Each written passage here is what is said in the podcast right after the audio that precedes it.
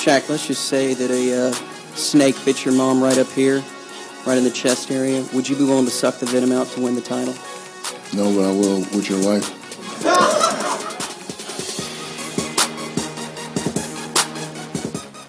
I'm a man. I'm 40.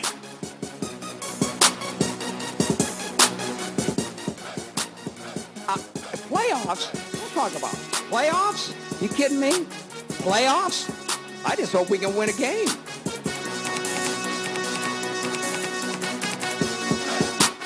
and we're in here talking about practice. I mean, it, listen, we talking about practice. Not a game, not a game, not a game. We talking about practice. Hello, welcome to the Pick and Roll Podcast. I'm Bill Golden. Alongside me, as always, is Kevin McClernon. Kev, the second round is upon us, but before we get into uh, the second round, let's let's talk about the first round a little bit. Let's let's start in the East as we usually do with the number one overall seed, Boston Celtics. We we talked a little bit about each series in our in our last podcast, but all those series are now over. At the time, Chicago was up two to nothing on Boston. Uh, and and Boston wasn't looking too hot, but they won the next four and ended up winning the series. Yeah, I mean, a real strange uh, series. Rondo got hurt, and I mean that turned out to be the difference in the end for Chicago. Yeah, I think that was a, a, big factor. Also, you know, obviously the the tragic death of Isaiah Thomas's sister kind of, you know, affected his play, and I think it affected the mood of the team also in, in the beginning there. But somehow, some way, he was able to rally. Totally incredible. And uh, yeah, Rondo being injured was definitely a huge factor for Chicago. They looked like a completely different and much worse team without him. Um, in Boston, you know, it, it's good momentum to get forward. I was really surprised they won four in a row, though, with the way that Chicago was playing through the first two games. And they eventually won six in a row going into that Washington series. So they really they hit a stride after those first two games. Yeah, for sure. They've they've looked really good, um, and and uh, Chicago was surprising. But like we talked about with them being an eight seed, usually you don't have the kind of star power, and and you usually don't have a player like Rondo who who uh, is so much of a different player in the playoffs, and he really was that guy again. So it it, it could have been a, a much more interesting series had he stayed in it, and I, I think we both think that Chicago had a legitimate shot at winning if, if he stayed in the series.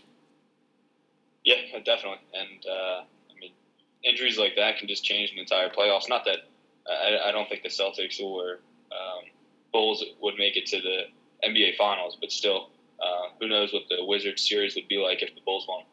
Absolutely, it would have been interesting. I think Chicago could have definitely beat the Wizards. I, I'm like I wouldn't say that I would pick them in that series, but it would have been really interesting to see an eight seed in the Eastern Conference Finals. That's something that uh, very rarely, if ever, happens. But um, we'll, we'll move on to the next series: Washington and Atlanta. Atlanta didn't look very good through the first couple of games. They they played a little bit better, and but in the end, Washington wins the series in six and moves on to play Boston. What are your thoughts on this one? And that was a it was a weird series because I mean those first two games Washington just dominated, and then they went to Atlanta and just did not look like the same team. Um, I mean they won games five and six to, to win four to two, but still uh, they were not as impressive after the first two games. Um, and it really has carried into this uh, next series. I mean they've looked good in the first couple parts of the, the games against the Celtics, but we'll get into that later, I guess. Yeah, I think we were both right in our assessment. The key, you know, unfortunately for Atlanta, and I say this unfortunately because he's he tends to not show up, and the, the key was Dwight Howard, uh, who was good in a couple games or decent enough to get them over the hump in a couple games. The way they looked in the beginning, like you said, it looked like this could even be a sweep. But um, at the end, you know, Washington did did win, but Atlanta looked good at times. It, it should be interesting to see what they're going to do going forward. They have a lot of questions to address. But I agree with you. Washington looks like a team that could could beat Boston. It should be a good series, and like you said, we'll talk about that a little later. Uh, we can move on to the Toronto Milwaukee series. Milwaukee looked really, really good in the beginning of the series. Kyle Lowry, DeMar DeRozan seemed to be pulling a classic De- Kyle Lowry, DeMar DeRozan, not showing up when they need to show up. But eventually they came around, they turned it around, and they ended up winning the series in six. Milwaukee's got a really bright future. They'll probably be a top four seed next year and for a long time going forward. Yeah, I mean, it, will be interesting because, I mean, this Toronto team has not performed well in the playoffs. That that was I think that series was more about uh, Milwaukee just not being ready yet and not being fully healthy, missing Jabari, uh, than Toronto looking impressive. Yeah, that was the thing that was surprising is Jabari is such a big part of that team, but they were still able to step up. They have a lot of young guys on their roster. I know we talked about that, and they just looked really impressive. But I think you, you're totally right. Jason Kidd is doing a great job out there, but they need they needed another year. Next year, they they might be able to win a series, maybe two in the postseason. That that remains to be seen. And obviously, the development of of Jabari, his recovery, and and the development of Giannis obviously is going to be so big in determining how well they are going forward. How good yeah, they I are, mean, sorry. If, if Giannis makes another jump like he did this year, then I mean that team's going to be unbelievable next year and really have a chance to contend in the Eastern Conference. Absolutely. All right, we'll go on to the final series in the East Cleveland and Indiana. Indiana did keep it interesting. Uh, I think game one was really close. I think there was a close game in Indiana also, but at the end of the day, I don't think any of the games are actually blowouts, but uh, Cleveland ends up sweeping them. They just took care of business. LeBron at times uh, was carrying the team. He looked like, honestly, he looks like this might be as good as he's ever been, which is incredible considering he's 32. Yeah, I mean the Pacers just aren't aren't good enough, um, and LeBron played well. I mean that's all that really matters for the Cavs in those first couple rounds. Yeah, it, it's there's not much to talk about. It was a sweep. So we'll move on. Uh, the other side of the bracket, bracket, the Western Conference, Golden State, another sweep over Portland. This was a team that um, kind of took a little bit of a step back, I think, in most people's eyes this season. Should be interesting what kind of decisions they make going forward. Um, but they, they really couldn't do much of anything. I, I, you know, as much as you can say what bad things about Portland, I don't really have anything bad to say about them because Golden State is just so good, and it's no fault of theirs that they got swept. To be honest. Well, Portland has three picks in the first round this year, and uh, I expect those picks to be high risk, high reward players. Um, just because, I mean, that's what they need. They need a big guy that has a lot of potential, um, to, and they have to hit on one of those. Yeah, with Lillard and McCollum, they have you know one of the best backcourts in the league. So going forward, like you said, I mean, this is the, the time now. They're right at the beginning, in the middle ish of their primes. If they're going to make moves, they're going to have to do it quickly, and they still need at least probably two good players to, to make that leap. So, uh, you know, for them, hopefully they get lucky with those draft picks. Um, the next series to talk about the Clippers and Utah Jazz. This was the longest series in the first round, the only one to go seven games. The Clippers obviously, you know, lose Blake Griffin. I was unimpressed by the Jazz. I thought at that point they would kind of step on the Clippers' throat, um, but the Clippers hung in there. Chris Paul, um, he's in his 30s, also just absolutely magnificent. He's, he's still getting it done, but uh, this this Clippers team is probably going to get blown up now. Yeah, I mean it's. I mean, I can't imagine Chris Paul leaving. I mean, like like we've talked about before, the C, uh, the CBA has been changed, and and he's the one who negotiated that. And I mean, he basically built it so players like him can get huge contracts with the team if they stay. And I can't see him leaving. But I mean, Blake is unrestricted free agent, and I won't be surprised if he leaves. I, I mean, it, it, I would be, I guess, I would bet on him staying, but I wouldn't be shocked if he leaves.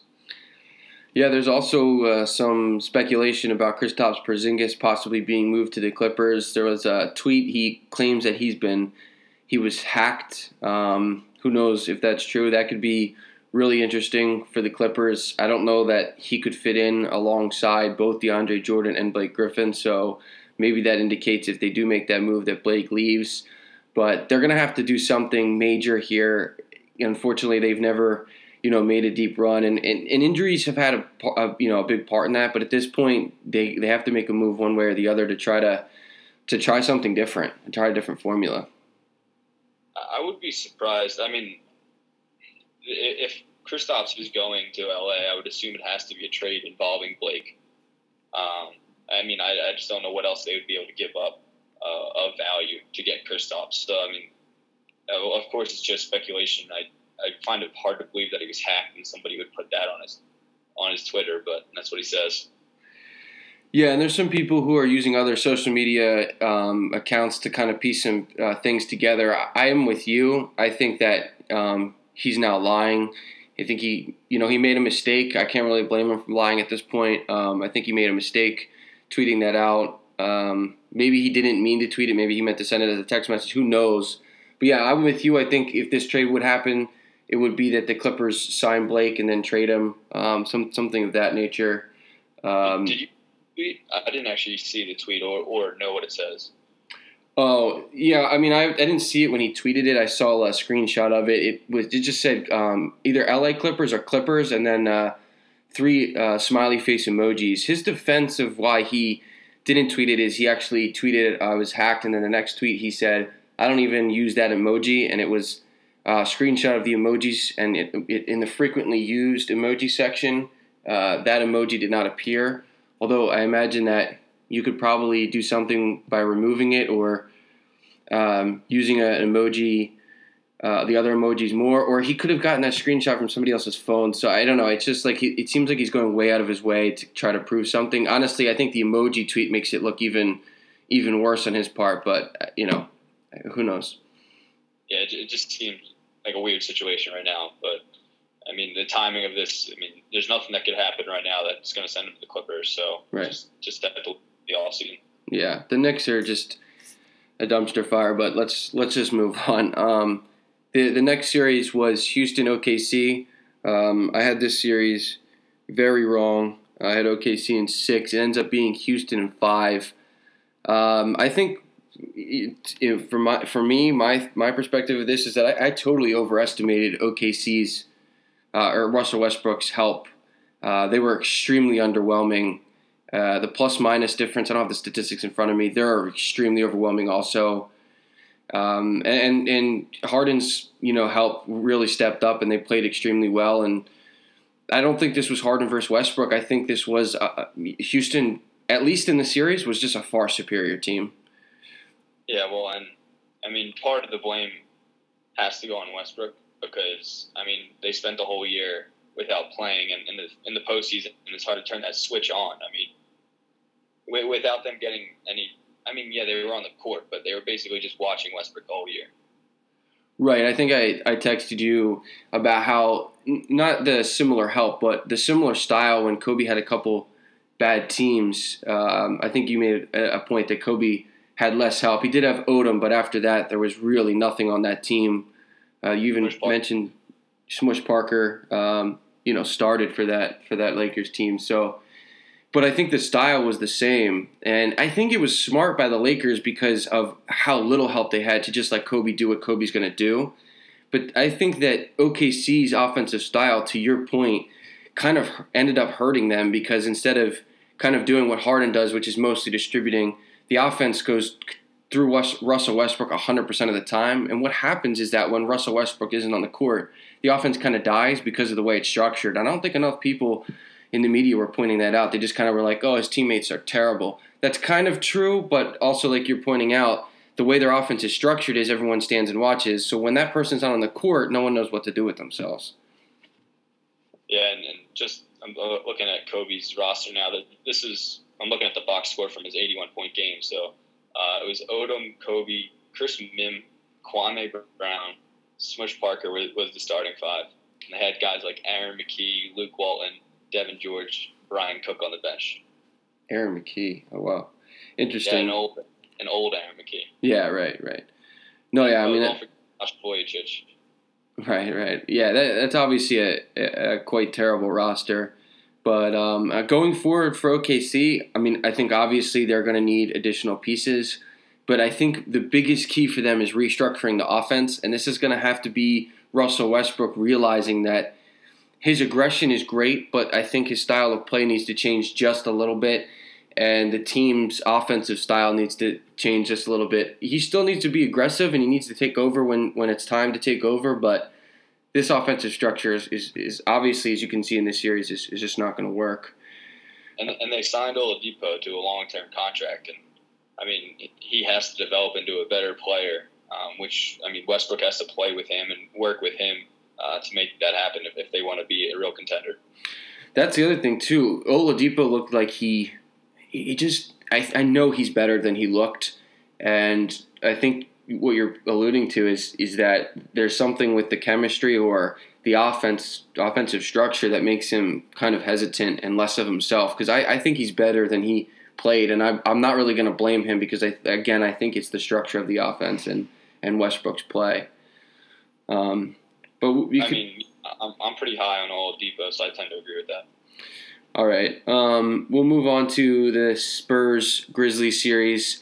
Totally surprised by Memphis. They end up winning two games in this series, but at the end of the day, San Antonio wins in six. Uh, a great quote uh, from Fizdale take that for data. I think we talked about that a little bit uh, after uh, they lost. I think that was game two. Um, he's a good coach, but again, this is another team we've talked about it before that's probably going to have to to uh, make some serious changes, especially after the failed Chandler Parsons experiment. Yeah, and it's I guess it's not really a complete failure because I mean it's not over with. They're gonna have to deal with that contract for the next couple years. Um, so it's it's gonna be interesting. Their offseason ahead. I think Randolph, Mike, uh, JaMychal Green, and uh, guys like Vince Carter and Tony Allen are all uh, free agents. So it's gonna be interesting to see what they do with those guys and um, how they're gonna build around their big two. Yeah. All right. Um, so yeah, we were correct, I think, on on the result of the series. The one series I was wrong on was OKC and Houston, and uh, you had the Clippers. But in your defense, uh, Blake Griffin got hurt, and that really changed pretty much everything in that series. Um, but let, us go ahead and talk about the second round. The Eastern Conference, uh, the one seed Boston Celtics playing the four seed Washington Wizards like you said, the Wizards have looked good. Well, let's make one comment before we get into it, which is that uh, what you said to me right before the podcast. No game so far in the second round has has ended in single digits. That's never happened in NBA history. Um, I don't see that trend continuing. I think Boston, Washington, Houston, San Antonio are going to have some close games. We'll talk about that. But uh, Washington has looked good. They they look like a team that could beat Boston in the series. Um, we both I'm sorry, I have Boston six, and you picked Washington six. Obviously, you made these picks to each other before the series started. How are you feeling about your pick right now? I'm not feeling so confident about the six, but I still I would still pick Washington in the series. Uh, I think they have looked better overall. I mean, I think it's really two quarters that they've struggled in, and yes, they struggled very very. Uh, I mean, a lot in those two two quarters, and they let Boston just demolish them and win those two games. But um, I think with the help, I mean, Oubre being out uh, for Game Four uh, will hurt them, especially with the lack of depth they already have. Uh, so we'll, we'll, see if they can get through Game Four, um, because if they lose that one, I think it's over.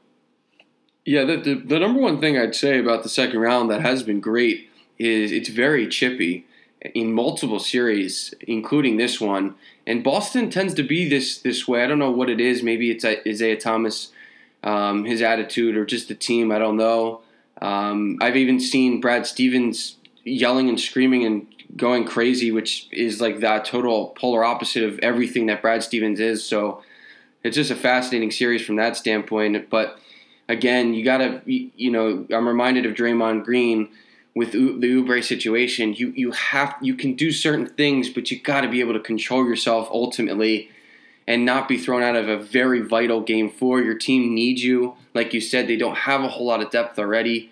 Um, you know, they're down two to one in the series, you know, so I think it's going to hurt them. Luckily, it's not somebody who's, you know, a, you know, a lot, a, better player like Beal or, or, or Wall, but those guys have been in the league a little bit longer. I think they're a little bit smarter than making that kind of decision. I'm still sticking with Boston, but Washington looks a lot better than I thought they, they were uh, and I'm a little I'm a little scared, but I'm sticking with my pick. I'm I'm still pretty confident. Yeah, and don't forget uh, Marcus Morris playing for Markieff uh, in game two after Markieff rolled his ankle. You know. Yes, the Ringer uh, Bill Simmons website definitely went. Uh, if you haven't read it, it's it's definitely worth the read. It's very interesting. It's funny. Um, it's just an article basically covering how alike the the Morris twins are it's really strange how alike they are and how much they like to do the same exact thing, including their entire almost every single tattoo, every visible tattoo during a game is exactly the same in exactly the same place. The two different tattoos they have would be underneath the jersey. So it would be very difficult to tell them apart if they had switched. Um, obviously, Morris looked really healthy and recovered. Uh, in that next game. So there was there was some speculation. I think most of it was just in joking, but it, it, the article is pretty pretty good. It goes into pr- pretty good detail and it, it makes it interesting for sure. Yeah, I mean, obviously we're joking, or at least I am, that it's uh, Markieff was definitely playing, but uh, the article is definitely interesting to read. For sure, yeah. All right, uh, we'll, we'll go on to the, the series that's actually playing. They're playing game four right now, uh, Toronto and Cleveland. We both had Cleveland in five. I think that we both thought that Toronto would win one of the two games at home, considering they've already lost one game at home. That would mean they'd have to win one today. Personally, Kev, I think Cleveland, with the way they've looked in this series, they're going to sweep Toronto. What do you think? They're up 20, or Toronto's up 26-19 right now. Um, I'm looking to see if Kyle Lowry's playing. He said he was doubtful. No, he's not playing. He's not playing. Okay, yeah. I mean, I don't see them winning this game. Um, I, I, think Cleveland will sweep. They're, they're just they've just looked too good, and I mean, it's got to be frustrating for Toronto because I think they had they they thought they had a legit chance this year uh, making the finals. The thing that really you know jumped off the page to me, and I know Lowry was out, but not only did Cleveland beat you really badly, uh, two games in a row, then they come out and Kyle Korver actually said, and this didn't get a whole lot of press. Korver actually said that their mindset was that they're trying to sweep every series to give themselves more rest. So he said that they're not even going game by game against Toronto, who you said they have the attitude of we can make the finals this year. And they're Cleveland's not even thinking about a game by game approach. They're just thinking about taking four games and moving on to the next series, already looking past you. I mean, there's just so much disrespect in that. And they just came out and uh, they're just they just were flat and I mean, they might be up. It's the first quarter, but they'll probably end up losing by double digits again uh, granted, Cleveland's a superior team, um, but they should have had they should have two close games, and they should probably win at least one of them in this series. Uh, totally disappointing. I think it'll be interesting to see what Kyle Lowry does now um, in the offseason uh, because I just assumed he was going to go back to Toronto. But, I mean, if, if he's looking at this team and, and honestly thinks they can beat Cleveland next year, then um, I, I, guess he would just be staying there for the money because I don't, I don't see this team um, being able to get past Cleveland next year either. The other interesting aspect of this is what's Toronto's perspective. Of course, Lowry's going to probably want to stay no matter what because of the amount of ridiculous amount of money that it would be available to him. But if I'm Toronto, first of all, Kyle Lowry's good, but he has proven that he's not worth that money, especially with what he's done in the playoffs. Uh, and I, I, think he's a little overrated to begin with. I think he's a solid player. He's not a franchise player, and he's not worth that kind of money. And I think Toronto, if they're smart, they're not going to resign him. They'll, they'll go hunt in the free agent market, maybe try to lure Blake Griffin or somebody else. Unless Lowry takes a cut to stay at home or you know stay in Toronto, uh, I, I don't I don't see I don't see Toronto giving him you know that full contract. Yeah, I mean that's a good point. Uh, I think he's going to get the max, or his max at least. Uh, I like how the CBA has put it that there's not just one max. It all depends on um, the different things you've done in your career, uh, depending on uh, how much money you can make. So uh, I think one team will give him the max, though, if he doesn't stay in Toronto. Absolutely, absolutely. That's definitely going to happen. I agree. Uh, should, not Philadelphia. Yeah, I, I, saw somebody tweet that I, I don't want him anywhere near the 76ers. Is that what you said? I'm sorry. Yeah, I mean, uh, I wouldn't mind him with the Sixers. I just don't want to give him a, a max contract.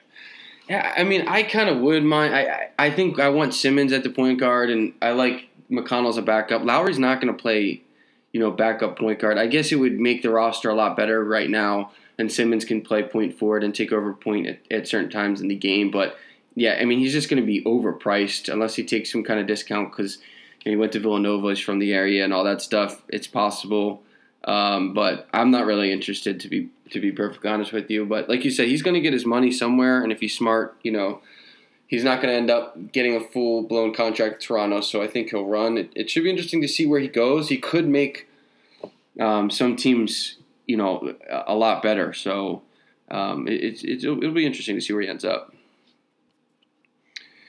All right, let's uh, move on to the West. Golden State and the Jazz. Golden State looked really good in the first two games. The Jazz come back home, and it looked like they had a chance to win that game. Uh, I didn't fall for that. I thought Golden State would actually win by more, but it took them a while, but they finally pulled away in the end. This series also got pretty chippy in Game Three. That Kevin Durant was even arguing with uh, Utah Jazz mascot at one point. So uh, it, has been chippy, but I, I, personally, we both had the sweep, and I'm pretty confident that that's going to happen. I, w- I wonder what the Warriors did after the game, since there's really no nightlife in Salt Lake City. I mean, what did they do after the game last night? Uh, I, I, mean, really, there's nothing to talk about here. I, I mean, we've been low on Utah all year. Obviously, they proved us wrong, but they're just not in the Warriors class at all. No, Gordon Hayward's a great player. Um, I think if he's if he's your third best player, you might be a championship contender. Uh, if, you're, if he's your, I would, huh? if he's your second best player, you could be a contender. Yeah, I get maybe. I mean, it just depends on who else you have, I guess. And and Rudy Gobert is, is on his way to becoming probably a decent player, uh, but they're at least one big piece away from really doing any kind of damage. Um, but they have some young pieces, so let let's see what happens going forward. But I don't see why I was watching the game. They, they do deserve a lot of credit because their rosters is just not great. I mean, it's almost arguably bad, and they they got the fifth seed. They won a they won a round. They get kept a playoff game close with Golden State. Maybe they'll do it again in Game Four. So they do deserve a lot of credit. Uh, they're playing to their full potential, I would say, maybe above what I I mean, obviously above what both of us thought they were capable of. So I mean, kudos to them in that regard. I'm gonna assume by decent player you mean like a an all star level for Gobert because I would already consider him a pretty decent player. Yeah, I just I guess what I wanted to do is I I, I don't think he's going to be great. Um, I think he'll be a shot blocker. Obviously, he already is that. Uh, I don't see him ever becoming like a superstar or franchise player, but I think he's he's definitely a piece that could be part of a, a championship puzzle. Him and, and Hayward, they just need someone better than both of them to really take that next step, I guess. Yeah, and George Hill being out hasn't helped his team um, compete. Uh, but I mean, like you said, they, they did stick with them for three quarters uh, in Game Three, so maybe they could uh, do that again and, and, pull one out in Game Four. But we both picked the sweep, and I think we're both staying with it. Yeah, I, I certainly am. And then there's the the final series of the second round of the Western Conference, Houston San Antonio. This has been probably the most fascinating series, at least to me. Houston comes out in Game One in San Antonio and just, I mean, beats the doors off of the Spurs. And of course, the media does the typical reaction of, oh, the Spurs are done, they're cooked, their history, and now all of a sudden the Spurs are back up two to one. You just don't count the Spurs out. That's just not how it goes with Popovich. I know Tim Duncan's no longer there. I know Ginobili is an old man. I know Tony Parker's out. Uh, I even myself overreacted, uh, texting you that that the Rockets were probably going to win the series. I didn't think that San Antonio was completely cooked. I thought they would still at least have a fighting chance, but for them to win the next two games totally surprised me. I expected them to win game two, um, but to win game three, it's interesting. And Houston really has their back against the wall going into game four at home. Yeah, I mean, it, that team can get hot at any time. And like you said, I mean, it, it's a Gregg Popovich coach team. I mean, they're never going to be out of something um, even when it looks like it. Aldridge has actually shown up the last couple games. Um, for the first game, I actually I got off work and went to the gym, got on the treadmill, and the game was on the TV, and I had to double check my eyes because uh, the Rockets were up by 30 in the first half, and I didn't think I was seeing it correctly. Yeah, it, it, that's like I said when we when we started talking about the second round. Like you had mentioned, the fact that all the series have none of none of the games have finished within the single digits is just totally bizarre.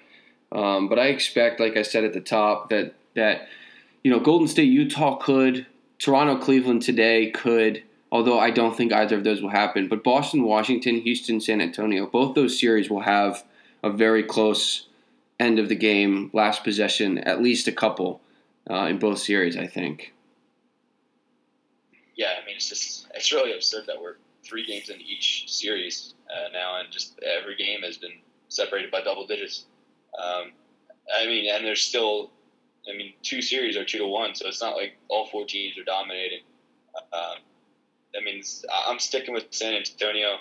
Uh, I think Kawhi is just by far the best player um, on the court. Um, and I mean, it's just that team, anyways, is too good. Yeah, I think offensively, San Antonio has to take as much of the pressure and and the production off of Kawhi. LaMarcus Aldridge cannot disappear. As a matter of fact, he needs to, and I know he's a little bit older now, but he needs to go back to his kind of Portland-esque dominance. He's not going to be this. He's not the same player. I get that, but he needs to. He needs to embrace that as much as possible. Patty Mills obviously has to step up. He's a great player. Uh, Tony Parker being out, uh, they're putting a lot of pressure on a rookie. Um, you know Murray. He's done an okay job. He needs to turn the ball over just a little bit less. Powell needs to step up, make some shots. Because Kawhi's the biggest thing is going to be how much energy does Kawhi have at the end of games to cover Harden. That's the that's the key. They did a great job on Harden in Game Three. That's going to be the whole key going forward. But if Kawhi can be covering Harden at the end of games and still has some energy left, they're going to be able to win this series. Um, still, I'm still confident in them. We both uh, had them in seven. I think it's it's probably going to go six or seven at least. Um, but if that's going to happen, Houston Yeah. has to win. Has to win today. And if, if you noticed, uh, I mean, I think they they mentioned it on the game three that the Spurs were not trying to fight through those screens and getting the Harden wasn't getting those three point fouls. Um, that I mean, a lot of a lot of the players try to fight through the screens and Harden just shoots it because they're going to touch his arm, um, which I hate to call, but I mean, technically it is a foul. Um, but the Spurs have done a very good job of adjusting to that and not letting them get their threes. Yeah, I think one of the statistics that always comes up during the the Rockets Spurs game, any of the Rockets playoff games, is that uh, James Harden and Lou Williams are experts. Uh, obviously, Harden's in a class by himself, but at drawing three point uh, fouls on three point shots, Harden's just a great, uh, just great at drawing fouls really anywhere on the floor. But the Spurs have always been known for their defense, uh, not just holding teams to you know a low amount of points, but also just playing smart, which includes, like you said, being able to stay in front or switch or do whatever you have to do to ensure that you're not fouling the other team. So th- this is a really compelling series. Uh, I think either of the teams that come out of this could make the next series interesting with Golden State. But like you said to me um, before, you know, I think if you're a basketball fan, you really want to finally see the Spurs play the Warriors. Uh, that's the thing that somehow has been avoided the past few years, and I know as a basketball fan, I, I really want that series.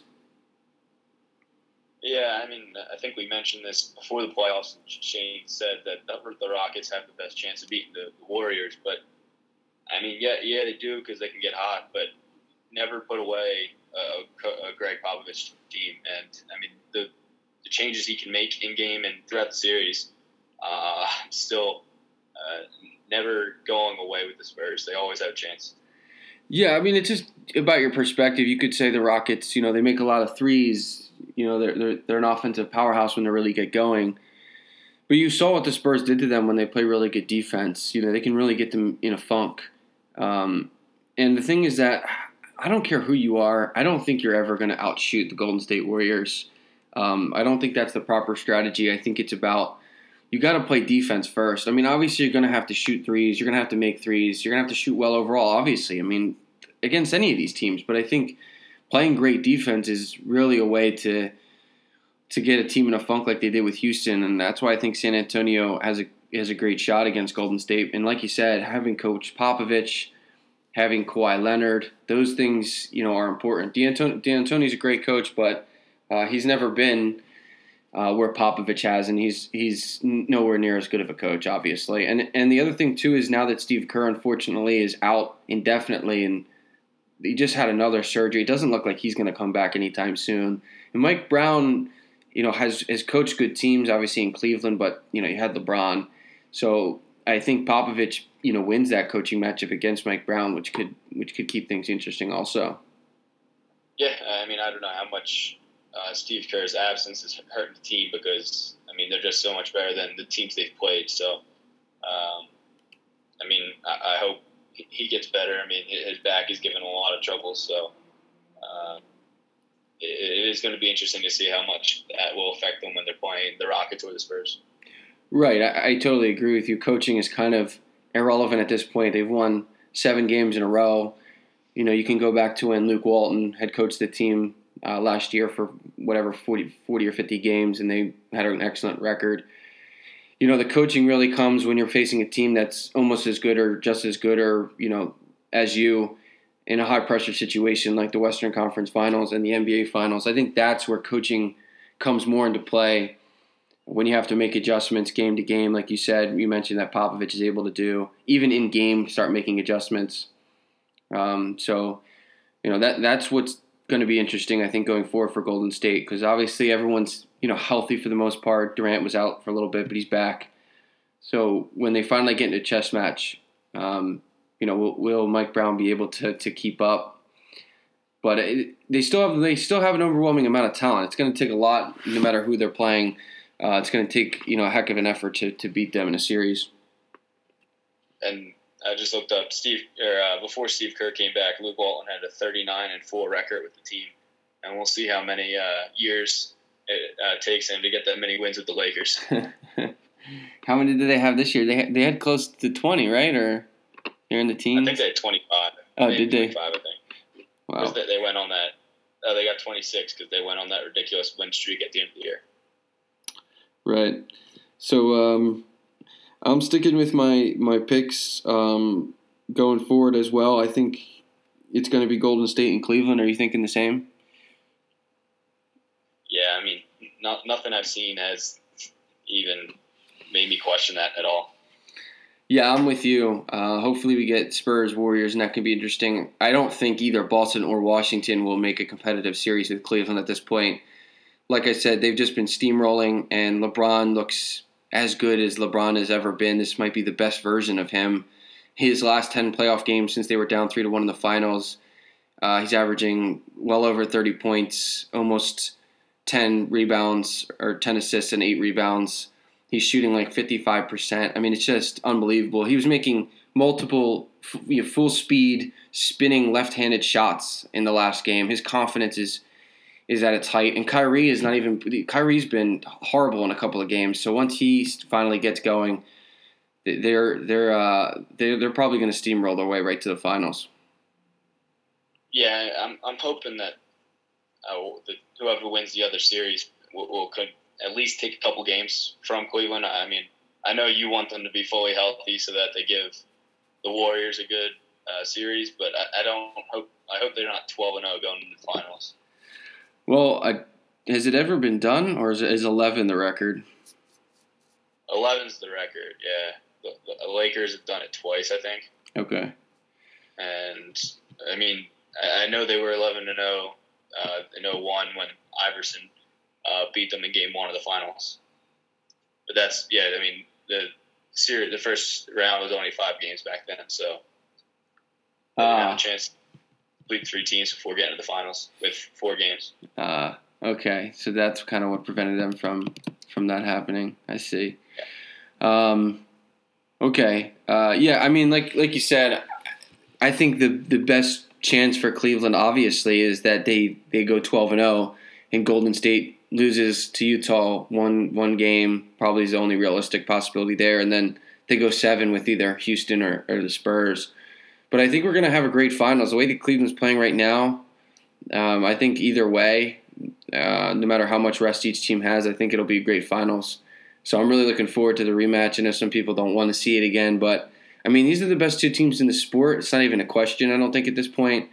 And, um, you know, for me, I, I, want to see the best teams play it out. You don't want to see a team that's in, inferior uh, against another team in the finals. You know, you want a long series. We've seen it before. So um, but I guess we'll just finish on you know one one last note. I know a lot of NBA fans don't want to hear this, but as Sixers fans, this is something that we've gotten used to talking about. Hopefully next season, uh, we're talking about the Sixers in the second round, and you know we can talk about and laugh at the Lakers and uh, other futile teams who are who are waiting for the ping pong balls.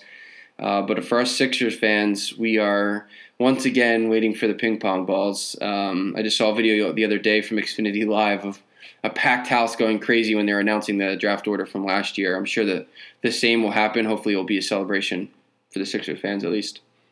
Yeah, and it's it's also strange that a that a team still at this point in the playoffs uh, has the best odds of getting the first overall pick uh, since the Celtics have the rights to swap picks with the Nets. Which I was thinking the other day. I guess the the Celtics representatives are just going to go to the lottery instead of the, the Nets, right? Because there's no way the Nets can have the pick.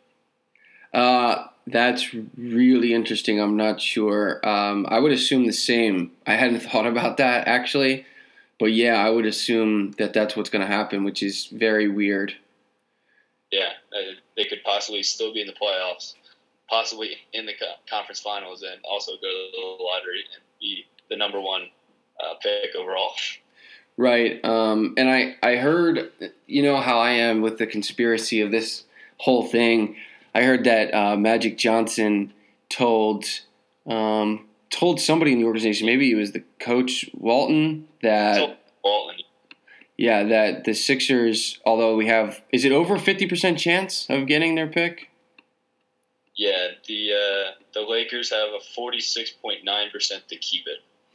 Yeah, and Magic Johnson somehow has the has the confidence to tell Coach Walton that's not going to happen.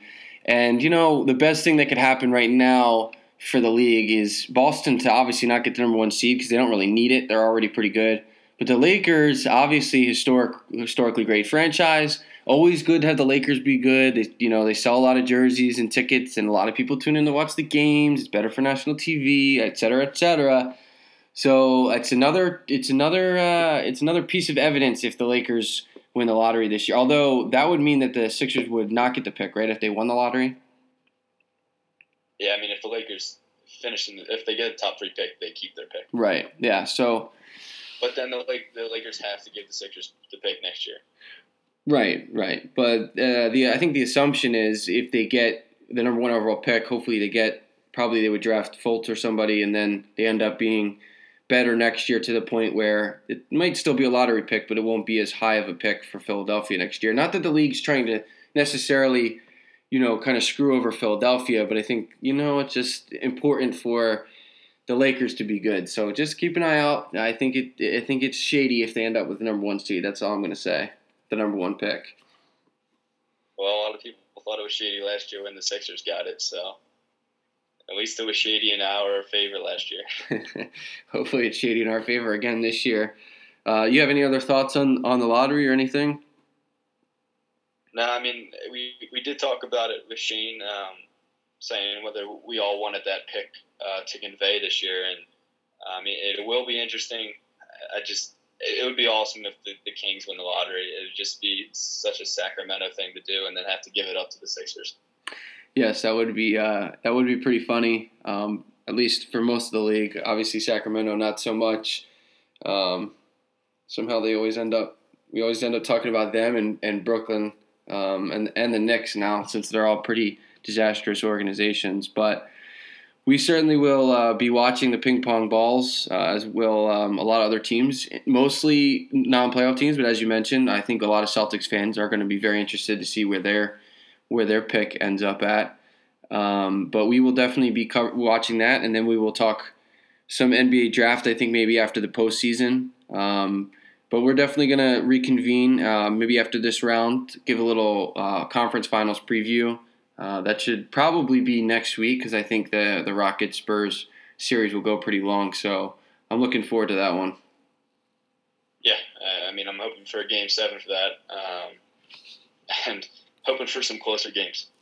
Absolutely. All right. Well, until then, thank you for listening. This has been the Pick and Roll Podcast.